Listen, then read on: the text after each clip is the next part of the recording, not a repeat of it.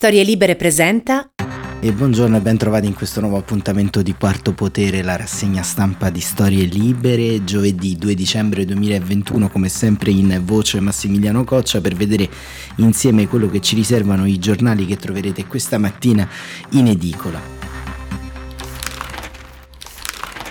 Una rassegna stampa quest'oggi che declineremo sui temi internazionali, sulla politica estera, perché eh, il dibattito interno nel nostro paese appare abbastanza stantio ce ne accorgiamo immediatamente dando uno sguardo alle eh, prime pagine.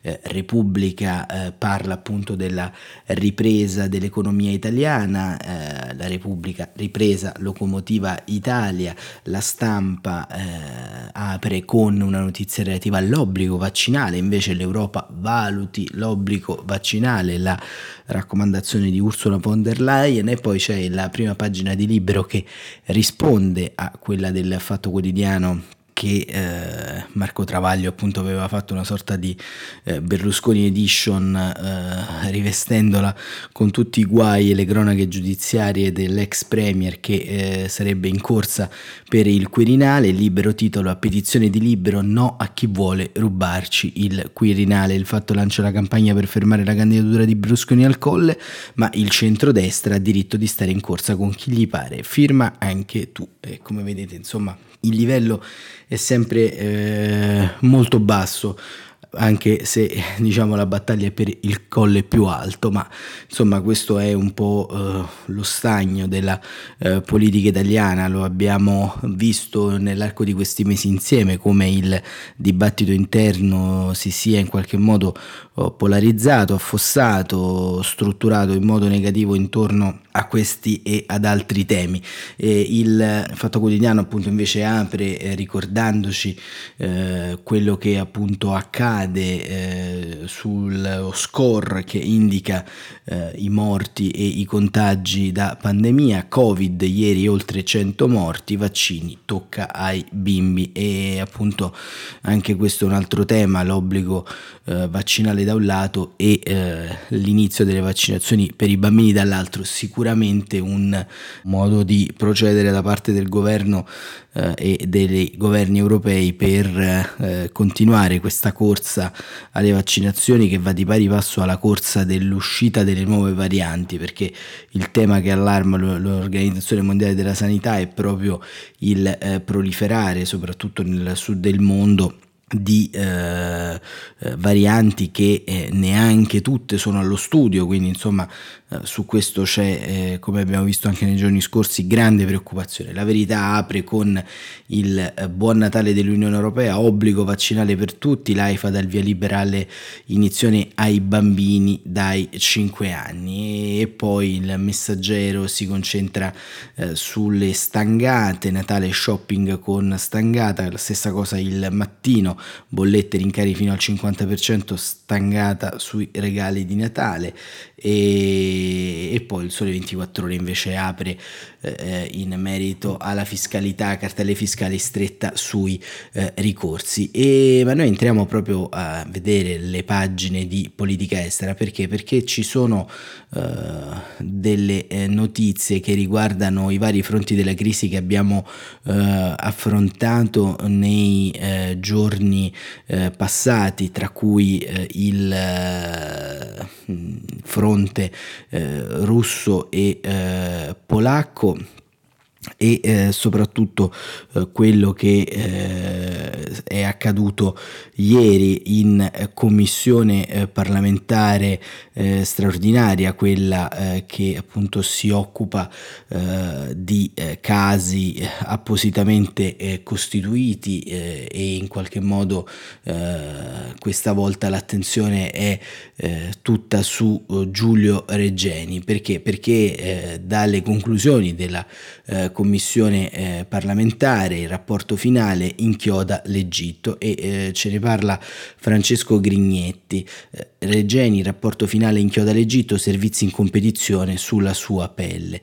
Eh, non ci sono giri di parole dietro cui nascondersi, la responsabilità del sequestro, della tortura e dell'uccisione di Giulio Regeni grava direttamente sugli apparati di sicurezza dell'Egitto. Così afferma la relazione finale della commissione d'inchiesta voluta all'unanimità dai suoi componenti. Così rilancia il presidente della Camera Roberto Fico con questo impegno la Camera dei Deputati continua a tenere acceso un faro sulla vicenda e ha aggiunto un ulteriore e prezioso tastello nella ricostruzione dei fatti. C'è unanimità anche nella richiesta del governo di fare di più perché non muoia il processo istruito dalla Procura di Roma. Una via può essere un contenzioso internazionale con l'Egitto richiamando la Convenzione ONU contro la tortura firmata da entrambi i paesi. La commissione presieduta dal deputato eh, Palazzotto ha scavato a fondo nella tragedia di Regeni, ci sono voluti due anni di lavoro e 45 audizioni, alla fine il quadro è quello che emerge dalle indagini della Procura di Roma, che è ampiamente ringraziata assieme al ROS dei Carabinieri e allo SCOD della Polizia. In estrema sintesi è del tutto inverosimile la pista portata avanti dalla magistratura egiziana di un rapimento e un'uccisione da parte di criminali comuni, ma non regge neanche la versione cospirazionista di un Giulio Giulio agente segreto al soldo dei servizi britannici. La storia è tutt'altra. Il movente è la ricerca stessa che Giulio stava svolgendo sul sindacalismo indipendente, in particolare sull'organizzazione dei venditori ambulanti. Ma non sarebbe bastato il tema in sé a, ad attrarlo nell'orbita della National Security, scrivono nella relazione, se non fosse intervenuta la delazione del sindacalista Said Abdallah, a cui il giovane ricercatore si era rivolto in perfetta buona fede. È il sindacalista che sperava di intascare soldi di una fondazione inglese, ma si scontrò con l'integrità del giovane a darlo in pasto alla polizia segreta, la quale era alla ricerca spasmodica di un successo da rivendicare con il nuovo regime di Al-Sisi. E c'entra anche la concorrenza tra servizio segreto civile potentissimo ai tempi di Mubarak e quello militare prediletto dal presidente, ovvero, come si legge tra le carte, l'aspirazione a fare carriera di un'unità della National Security desiderosa di recuperare nel nuovo regime il terreno perduto in termini di influenza politica. I depistaggi egiziani sono stranoti, ma la relazione racconta anche un altro Egitto, ad esempio quello eh, di eh, coraggiosi attivisti e avvocati che si battono per dare giustizia giustizia Giulio ed hanno affrontare carceri e persecuzioni. Parla di un pezzo della magistratura che sembrerebbe essersi resa conto dell'enormità dell'accaduto, l'uccisione dei presunti banditi nel 2016, aprendo pur senza esito un'inchiesta sugli eccessi compiuti dalla polizia. Sono gli stessi magistrati che inizialmente collaborano con i colleghi italiani per poi venire sostituiti. Di quel ministro della giustizia Ahmed El Zend che ebbe l'ardire di definire e di richiedere piena luce sulla vicenda e finì defenestrato nella primavera del 2016 con una strumentale accusa di blasfemia, per finire con gli ambienti diplomatici da cui perrà la notizia del ritrovamento di un corpo che avrebbe potuto essere quello di Giulio, pezzi di un Egitto che Al-Sisi ha progressivamente emarginato e la conclusione è una sola, il regime copre le responsabilità dei suoi apparati di eh, sicurezza. E mm, intorno a questa vicenda che adesso commenteremo c'è anche l'articolo di retroscena di Claudio Tito sulla Repubblica, eh, molto interessante perché Claudio Tito scrive lo scontro di potere tra Al-Sisi e il figlio dietro al muro di Omertà del Cairo. Um, nei report scrive Claudio Tito che costantemente i servizi italiani hanno realizzato e consegnato ai governi italiani, c'è un protagonista che via via viene illuminato con una luce diversa, Mahmoud, il figlio del presidente egiziano Abdel Fattah al-Sisi, non che il suo ruolo non fosse evidente in qualità di capo degli 007 egiziani non poteva certo essere assente nella vicenda che ha portato all'uccisione di Giulio Reggeni, ma il punto che non era mai stato sottolineato riguarda il rapporto tra Mahmoud e il padre. Secondo alcune ricostruzioni, infatti, la battaglia che da sempre attraversa i vertici del Cairo e in questo caso eh, avrebbe assunto i connotati di una saga familiare con il figlio eh, contro il padre, una sorta di tenti- tentativo di regicidio parricidio L'operazione compiuta dal presidente eh, infatti sarebbe stata orchestrata con un'altra intelligence occidentale e soprattutto senza aver informato i vertici militari. La circostanza che Al-Sisi padre quindi fosse stato tenuto all'oscuro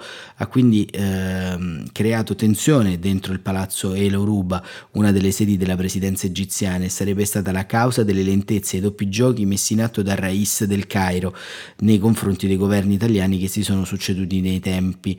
Eh, Al-Sisi, insomma, era piuttosto preoccupato di non mostrare all'opinione pubblica e soprattutto al sistema di potere del suo paese di essere stato ottenuto fuori da una manovra tanto delicata. Doveva nascondere di essere stato ignorato da un pezzo del suo stesso potere e nel caso specifico da suo figlio. In caso contrario sarebbe stato eh, letto come una debolezza. Non è un caso che poi lo stesso Mahmoud sia stato ridimensionato nella guida del servizio centrale di intelligence.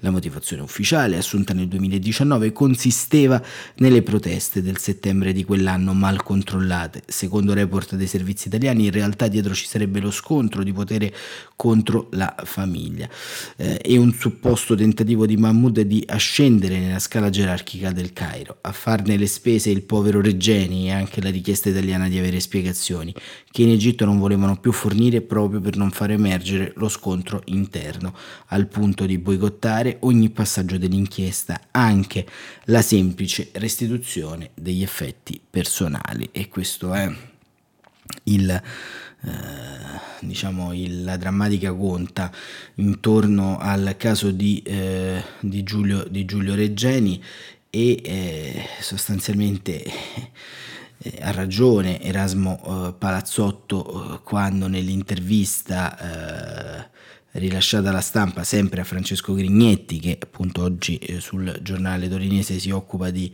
eh, fare eh, piena luce su quanto è emerso eh, dalla eh, commissione Erasmo Palazzotto eh, dichiara abbiamo fatto emergere la realtà di un regime brutale serve un'azione internazionale. E, e nell'intervista appunto realizzata da Grignetti Palazzotto dice il quadro risultato è inquietante spero che la famiglia abbia la sensazione di non essere stata lasciata da sola e era visibilmente commosso, scrive Grignetti, Erasmo Palazzotto, deputato di Leu, quando ha letto la sintesi finale del lavoro d'inchiesta, specie quando ha rimarcato Giulio era uno di noi, come Valeria Solesin o Luca Attanasio. E lei si è emozionato nel ricordarli, dice Francesco Grignetti a Palazzotto. Per me, per i miei colleghi, ripercorrere ogni passaggio di questa drammatica vicenda e toccare con mano tutto il male del mondo che è stato esercitato su Giulio, come ha detto la famiglia, ha fatto sì che vedessimo nella sua figura una parte di sé, Giulio poteva essere mio fratello, potevo essere io, era di una generazione di giovani che si percepiscono come cittadini del mondo, come ho detto, che crede nell'universalità dei diritti, ma che poi in tante parti del mondo non sono rispettati. E quando arrivi alla fine di questo percorso vedi anche persone che la pensano in modo diametralmente opposto, che concludono nello stesso modo. Lei, domanda Grignetti, ha chiesto con forza a nome della Commissione che l'Aula della Camera possa esprimersi al più presto per dare ancora maggiore peso a queste conclusioni sulla responsabilità degli apparati egiziani sulla morte di Giulio. E Palazzotto dice: Spero che questo lavoro, essendo noi una sede istituzionale, la prima che si esprime ufficialmente su una verità già emersa dal lavoro della magistratura e della famiglia, possa restituire un po' di dignità alle istituzioni, un qualcosa di cui possiamo andare orgogliosi. Penso qui di parlare a nome di tutti i colleghi. L'unanimità non era per nulla scontata e chiediamo che si faccia ricorso al Consiglio europeo e alla Convenzione ONU contro la tortura che entrambi i paesi hanno firmato per avere quella cooperazione giudiziaria che ci negano, aprendo una controversia internazionale. Grignetti dice: Vi siete addentrati nella parte più oscura del potere. E eh, Palazzotto risponde: Siamo partiti da un'enorme pagina bianca e abbiamo cominciato a incollare i pezzi. Il puzzle che è venuto fuori è drammatico. La vicenda di Reggiani descrive la brutalità del mondo in cui viviamo. Abbiamo visto da vicino come reagisce un regime brutale come quello egiziano, la continua violazione dei diritti umani. E quando colpisce una figura su cui poi ti puoi medesimare, ti porta a pensare che forse è arrivato il momento di dire basta. Tutto questo non si può accettare in nome di un realismo politico che mette altri interessi al di sopra dei valori e dei principi che devono rimanere fondanti nella nostra nostra società. Stalvolta eh, si può proprio dire il personale politico, considera Grignetti. È difficile separare i due piani quando ti occupi di qualcosa del genere. Da parte nostra è stato un continuo esercizio da tenere fuori le emozioni da un lavoro che doveva avere rilievo tutto istituzionale e politico. Ci siamo sforzati e però siamo esseri umani e le emozioni ci hanno aiutato a rimanere immuni da interessi di parte. Di questo sono grato ai colleghi e alle colleghe che pur avendo sensibilità politiche diverse hanno fatto questo percorso con la lealtà e l'umanità. Ora io non, sono, non sopravvaluto il lavoro che abbiamo fatto, ma spero che restituisca alla famiglia la sensazione che le istituzioni di questo paese non li hanno lasciati soli.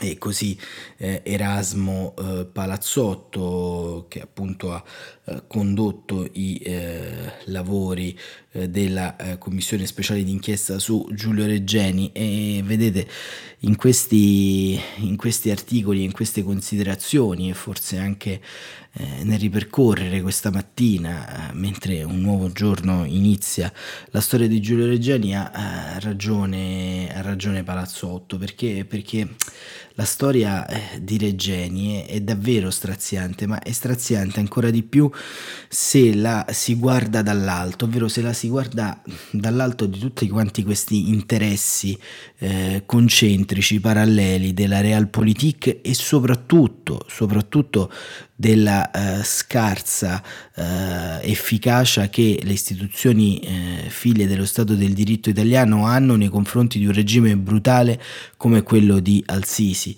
Ehm, vedete, mettere in contrapposizione possiamo dire eh, le, due, le, due, sfere, quella degli affari e quella dei diritti, è senza dubbio un, eh, diciamo, un esercizio che fanno eh, soprattutto i più cinici, tutti quanti dicono ma dobbiamo continuare a fare affari con l'Egitto. Io ovviamente non sono né un governante né un esperto di eh, geopolitica in questi termini, però penso che eh, con la morte di Giulio Regeni si è eh, aperto un precedente, un precedente che eh, fondamentalmente può riguardare qualsiasi altro Stato europeo, può riguardare qualsiasi altro ragazzo europeo e può riguardare sostanzialmente i tanti ragazzi egiziani che eh, sono morti e muoiono continuamente nelle carceri egiziane. Mentre parliamo è ancora detenuto Patrick Zaki in attesa di un processo che diciamo non si ha ancora eh, idea e percezione di quando avverrà, è continuamente eh, figlio eh, di rimandi, è in una sorta di limbo Zaghi, rimandi che in qualche modo gli hanno già fatto accumulare tantissimi mesi di detenzione preventiva. Ecco, allora dobbiamo interrogarci che eh, paese e che eh, continente, che istituzioni siamo se eh, in nome di tutto questo lasciamo morire eh, i nostri figli migliori nelle mani di regimi sanguinari e diamo l'idea di non percorrere le strade che eh, abbiamo a disposizione che il diritto ci ha dato per punire i responsabili, ma soprattutto per eh, dare un segnale internazionale che eh, così non si fa, che sostanzialmente diritti eh, sia per noi italiani, per noi europei, che per i tanti ragazzi e cittadini egiziani non si possono né barattare e soprattutto non si possono eh, omettere sia in sede quotidiana che in sede giudiziaria. e, e iniziare fondamentalmente con Giulio Reggiani questa rassegna stampa vuole essere anche in qualche modo un, uh, un, tributo alla sua famiglia, la sua famiglia che come ha ricordato anche Palazzotto ha vissuto mesi e anni sostanzialmente di uh, totale uh, emarginazione eh, dalla verità e avere un figlio diciamo morto in circostanze misteriose e sentirsi continuamente beffati dalla giustizia eh, di un paese eh, come l'Egitto e in qualche modo anche dalla giustizia italiana che di conseguenza deve attenersi a determinati protocolli è veramente veramente dura. E quindi appunto siamo davvero accanto ai genitori di Giulio Reggiani e siamo anche noi forse commossi e uniti nel ricordo di questo ragazzo che in fin dei conti, come, come tanti di noi, come tanti di voi, eh, aveva quella curiosità figlia dello studio, aveva quella curiosità figlia del, eh, dell'idea di un domani differente.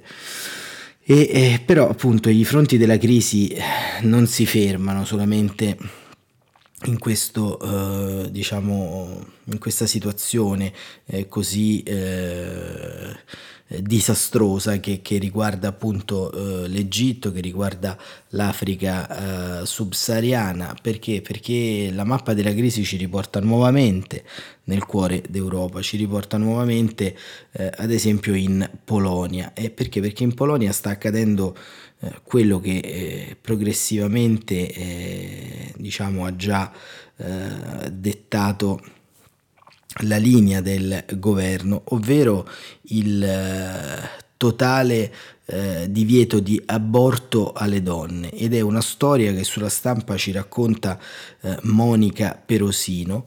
E, ed è un fatto di una inaudita gravità perché Monica Perosino scrive Polonia, guerra alle donne, ergastolo per le donne che abortiscono pene detentive fino ai 25 anni per i medici che le aiutano e se non bastasse un nuovo istituto famiglia e demografia, emanazione del governo di ultradestra che potrà partecipare come pubblica accusa in tutti i processi e, eh, sia penali che, giudizi- che amministrativi, per esempio in una causa di divorzio, chiedendo che non venga concesso. Il governo di Varsavia in sostanza potrà intentare causa contro i genitori LGBTQ, chiedendo che siano privati dei loro diritti genitoriali e avere accesso ai dati raccolti da qualsiasi ente polacco su ogni gravidanza, ogni aborto spontaneo, perfino su ogni eh, documento medico.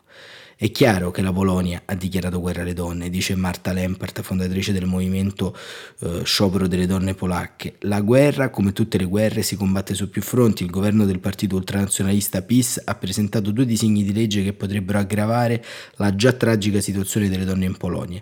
La prima stabilisce un totale divieto di aborto, anche in caso di stupro e qualora la madre sia in pericolo di vita. L'interruzione di gravidanza verrebbe equiparata all'omicidio delitto punito con l'ergastolo. Nel caso si tratti di un aborto spontaneo, il colpevole verrà punito con una pena dai 3 ai 5 mesi di reclusione, perché si legge nella proposta di legge un bambino è un essere umano dal momento del concepimento. Oltre alle donne verranno puniti coloro che diano qualsiasi assistenza, dai medici alle associazioni che aiutano le donne a abortire.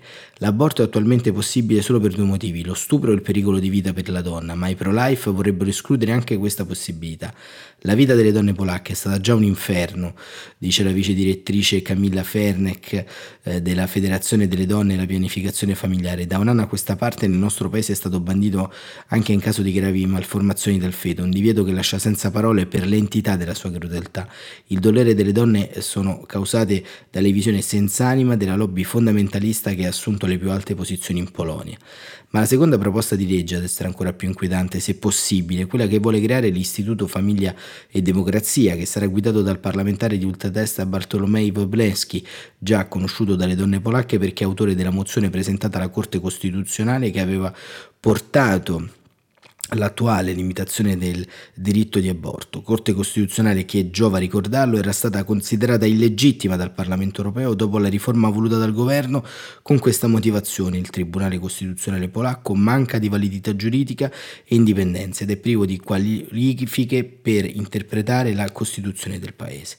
Sarà dunque Bartolomei Wolbeński, definito dalle attiviste il Torquemada polacco, a controllare la vita delle donne con un'operazione che gli darebbe il diritto e il potere di un super procuratore procuratore. Lui, proprio lui, 46 anni, avvocato e deputato del PIS, appassionato alpinista e feroce antiabortista, avrà il potere di controllare il database nazionale dentro cui saranno costituiti tutti i dati sulle gravidanze in corso, su quelle interrotte, sui medicinali, sulla pillola contraccettiva inclusa delle donne polacche. Poi, qualora lo ritenesse opportuno, potrebbe intervenire nei tribunali come pubblico ministero. Alla faccia della separazione dei poteri, scrive Monica Pedrosino. Entrambi i progetti di legge, se approvati, saranno presentati al Senato il 14 e 15 dicembre, con ulteriori passaggi al Serim se impugnati il 17 dicembre, che significa che entrambi le leggi potrebbero entrare in vigore dal 1 gennaio 2022. Intanto le donne sono tornate in piazza ieri sera con una manifestazione di fronte al Parlamento di Varsavia e questo è diciamo il temibile quadro, inquietante quadro che arriva dalla Polonia. Io allora mi domando ma Matteo Salvini e Giorgia Meloni che di questa gente sono alleati in sede internazionale che cosa pensano di quanto avviene in Polonia? Eh, io sono Giorgia eh, vorrei sapere se eh, fondamentalmente questa eh, sottolineatura eh, de, di eccezionale gravità e di eccezionale crudeltà sul corpo delle donne rappresenti anche il suo punto di vista, perché questo è il tema più eh, grave all'interno di tutta quanta questa azione eh, politica, comprendere sostanzialmente qual è il punto di caduta eh, dei sovranisti a livello europeo e soprattutto quali saranno le sanzioni dell'Unione Europea intorno a questo. L'Unione Europea che si è impegnata, va ricordata, in, su questo fronte, eh, togliendo sostanzialmente sostegno, fondi e finanziamenti a tutti quei governi che tradiscono gli ideali dello Stato di diritto. E questo che sta accadendo in Polonia è certamente il eh, campanello d'allarme finale sul corpo delle donne e sui diritti delle donne. E staremo chiaramente a vedere quello che succederà perché eh, questi argomenti ovviamente aprono poi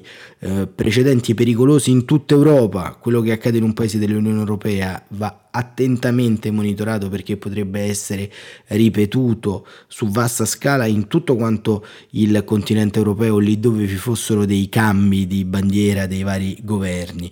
Insomma, nessun diritto è mai al sicuro, ma soprattutto nessun diritto è mai negoziabile e derogabile e, e questo insomma ce lo racconta molto molto bene.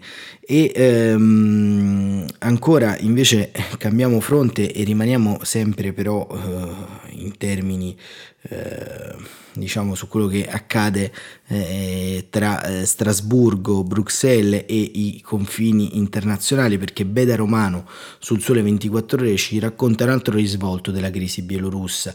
Come titola Crisi bielorussa l'Unione Europea propone deroghe ai diritti dei migranti.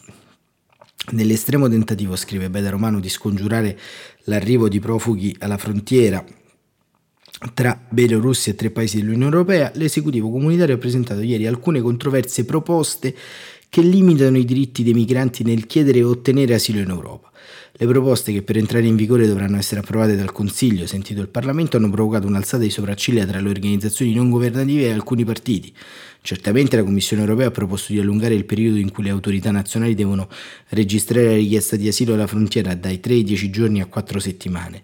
La procedura di asilo dovrà concludersi, compreso l'appello, nel giro di 16 settimane. Infine Bruxelles ha proposto di applicare un iter semplificativo e più rapido nell'organizzare il ritorno in patria di coloro che non hanno ottenuto il diritto d'asilo. Le regole della durata di sei mesi sono destinate ai tre paesi al confine con la Bielorussia, Polonia, Lituania e Lettonia. Le proposte giungono su richiesta del Consiglio europeo dopo che da settimane il regime bielorusso di Lukashenko sta attirando al proprio territorio migranti provenienti dal vicino Oriente per indurre a attraversare la frontiera con l'Unione Europea. I migranti sono definiti dalla Nato un'arma ibrida. Il vicepresidente della Commissione europea, Margherita Schinas, è stato costretto a eh, difendere e, mm, ieri le sue proposte. Sono orgoglioso di poter affermare che questi provvedimenti sono fermamente ancorati al diritto europeo. Non vogliamo riscrivere i testi, al tempo stesso come reagire agli attacchi ibridi, magari forse parendo, facendo politica estera, non lo so, è un consiglio, poi vedete voi. Schinas ha ricordato che il regime militare sudanese ha minacciato di scatenare verso l'Europa nuovi flussi migratori. Il timore è che eh, di alcuni è che le proposte possano agevolare forme di respingimento alla frontiera. Già oggi la legge polacca autorizza nei fatti le guardie di frontiera a riaccompagnare al confine chi arriva dalla Bielorussia. La commissaria agli affari interni Ilva Johnson ha ammesso che la vicenda la preoccupa. Non stiamo legalizzando i respingimenti al confine, vogliamo solo maggiore flessibilità ehm, in linea con, la, con l'Aquis comunitario. Le misure proposte prevedono che le richieste d'asilo debbano avvenire in designati luoghi al confine e che il periodo di 16 settimane entro il quale ottenere una risposta alla domanda debba essere trascorso in campi eh, sempre situati sulla frontiera. Viene a cadere la possibilità di spostare nel paese in cui si è trovato il rifugio. Nei fatti il tentativo europeo, ex articolo 78 dei trattati, è di dissuadere gli arrivi alla frontiera esterna all'Unione. Al confine bielorusso sarebbero morti finora 13 migranti. L'establishment continente europeo appare disarmato di fronte alla crisi bielorussia. Sottolinea che la vicenda riguarda poche migliaia di persone, ma è preoccupato dalla possibilità che possa prendere proporzioni maggiori ed è ostaggio delle decisioni controverse di alcuni paesi, a cominciare dalla Polonia. Nel contempo, almeno ufficialmente, non vuole finanziare la costruzione di un muro alla frontiera esterna del sud dell'Unione Europea. Insomma, la reazione alle misure non si è fatta attendere. Oltre alle critiche liberali e verdi, Amnesty International ha sostenuto che la crisi alla frontiera bielorussia è perfettamente gestibile con le regole attuali. Ha poi aggiunto le proposte indeboliranno la protezione d'asilo e l'immagine dell'Unione in casa e all'estero. Dello stesso tenore la reazione di Oxfam International, sostenere la detenzione dei migranti alle frontiere dell'Unione mette la politica al di sopra della vita delle persone. Così Beda Romano sul Sole 24 ore.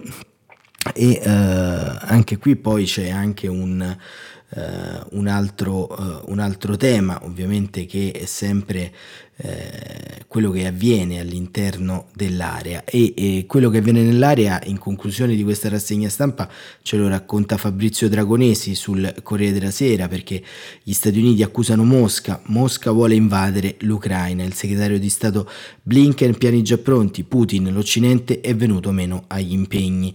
La tensione è salita al massimo tra Russia e Occidente, scrive da Mosca Dragonesi, alla vigilia dell'incontro che i responsabili della politica estera di Washington e Mosca avranno a Stoccolmo oggi il segretario di Stato Blinken ha accusato il Cremlino di essere pronto ad invadere l'Ucraina e a destabilizzare anche dall'interno il paese, mentre la Russia risponde sostenendo che Kiev ad aver ammazzato 125.000 uomini, metà del suo esercito vicino al confine con il Donbass, dove la popolazione russofona ha unilateralmente dichiarato la propria indipendenza nel 2014 e mentre le due superpotenze annunciano nuove riduzioni al numero dei rispettivi diplomatici nelle ambasciate, si apre la questione delle fornitori di gas russo all'Europa, con il presidente Lukashenko che minaccia di nuovo di fermare il passaggio nel suo territorio del metano che arriva alla Siberia se la Polonia sigillerà per legge la, uh, l'area di frontiera. In questo caso Mosca interviene come pacere, auspicando che non si arrivi a un blocco del gasdotto, Putin poi coglie l'occasione di un incontro con i nuovi ambasciatori accreditati al Cremlino, anche il nostro Giorgio Starace,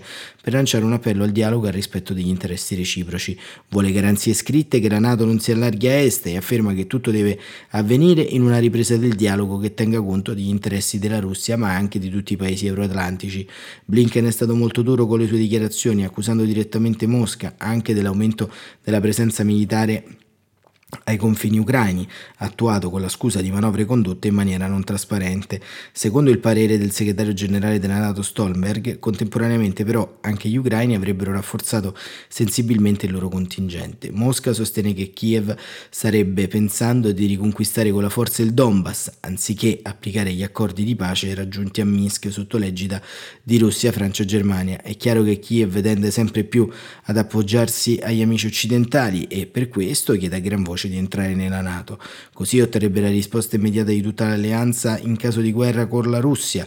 L'Occidente però non accetta l'ipotesi di entrare in un conflitto armato con la Russia per l'Ucraina, tanto che Blinken ieri ha detto molto chiaramente che in caso di invasione russa ci sarebbero conseguenze economiche molto gravi e non certo una risposta militare. Mosca, scrive Dragonesi, eh, era eh, stata allarmata dall'eventualità che le bombe atomiche americane presenti nel, sul territorio tedesco venissero spostate a est. L'idea era stata ventilata da Stolberg quando sembrava che la nuova coalizione di governo a Berlino stesse per chiedere la denuclearizzazione della Germania su input dei Verdi. L'idea appare tramontata, ma Mosca teme che la Nato voglia comunque posizionare armi nucleari sui territori di ex paesi dell'est Europa. Così ieri il ministro degli esteri Lavrov è tornato sulla questione definendo l'ipotesi di Stoltenberg assolutamente responsabile e vergognosa. Si vedrà oggi se ci potrà essere una ripresa nei rapporti o un raffreddamento della situazione. Le dichiarazioni fatte da Putin sembrano indicare una volontà di appianare i contrasti. Il presidente russo vuole garanzie per la sicurezza del suo paese e ricorda che eh, quelle date a parole ai tempi di Gorbaciov sono state disattese. I nostri colleghi occidentali sono venuti meno agli impegni verbali assunti all'epoca. E questo diciamo è anche quello che appunto avviene eh, all'interno del, eh, dello scacchiere geopolitico tra Russia e Stati Uniti che però come vedete ci riguarda in eh, modo eh, abbastanza eh, evidente.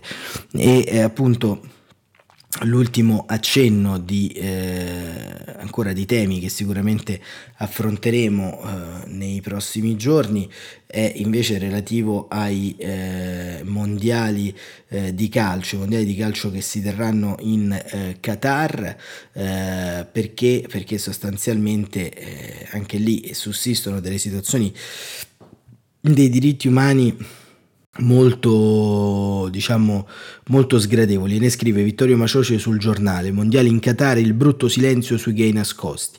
Tutti o, chia- tutti o, quasi chiuderanno gli occhi, qualcuno si lamenterà per il vino perché a Doha il brindisi è analcolico e sul resto si dirà che è solo un mondiale, un po' speciale. Il resto sono i diritti umani, non è certo la prima volta che accade, è stato così anche in Italia nel 1934, ma era il profondo Novecento. È successo per dire in Argentina nel 78, quando la voce del De Paresitos fu sepolta dal tifo del Monumental e che adesso dovrebbe esserci una maggiore sensibilità, dice Macioce. Non si tacciono e non si perdonano all'Occidente gli errori della sua storia, si buttano dividono giù Stato e si dannano le parole, però quando si parla dei mondiali di calcio in Qatar ogni cosa appare più sfumata. Non è solo questione di soldi, quelli che certo contano, ma l'opinione pubblica europea è più indulgente verso i peccati degli altri, non si indigna e quasi non ne parla. Non è che tutti stanno zitti, ma la voce non è quella di un intellettuale di professione, è un terzino sinistro, australiano di 21 anni, a cui non manca il coraggio, si chiama Josh Cavallo ed è il primo omosessuale dichiarato del Gran Circo del Calcio. Ho letto qualcosa sul carcere per i gay in Qatar, quindi ho molta paura, non vorrei davvero andarci. La risposta arriva da Nasser Al-Qatar, amministratore delegato del comitato organizzatore. È il benvenuto, nessuno da noi deve sentirsi minacciato, ma le manifestazioni pubbliche d'affetto sono disapprovate. Rispettiamo le culture diverse e ci aspettiamo che le culture rispettino la nostra. Questo è il punto. In Qatar, anche nei giorni del mondiale, gli omosessuali devono nascondersi e quindi diciamo vedremo ma tutto questo è inaccettabile così come è inaccettabile eh, tutto quanto quello che forse abbiamo letto quest'oggi. Una rassegna stampa un po' inaccettabile per creare le condizioni di costruire forse un mondo più accettabile. Queste mappe della crisi, il corpo di Giulio Reggeni e fondamentalmente tutto quello che eh, ci sta più a cuore dei nostri diritti civili e politici, come vedete, sono costantemente messi sotto eh, attacco da democrazie liberali e da ragioni di Stato. E noi che cosa possiamo fare? Eh, possiamo continuare a, formarci, a resistere come abbiamo sempre fatto e sostanzialmente a creare quella massa d'opinione pubblica che troppo spesso su questi eventi e su questi argomenti appare lontano, perché forse interessa di più l'ennesima ipotesi di Berlusconi al Quirinale che il corpo straziato di Giulio Reggeni, perché c'è sempre la ragione di Stato anche sulle ragioni sia del, dell'anima che del cuore che dei diritti. E con questo chiudiamo la nostra rassegna stampa, ci ritroviamo domani mattina come sempre alle 7.45, grazie davvero da Massimiliano Coccia e da tutta uh, Storie Libere per l'attenzione e buon proseguimento di giornata.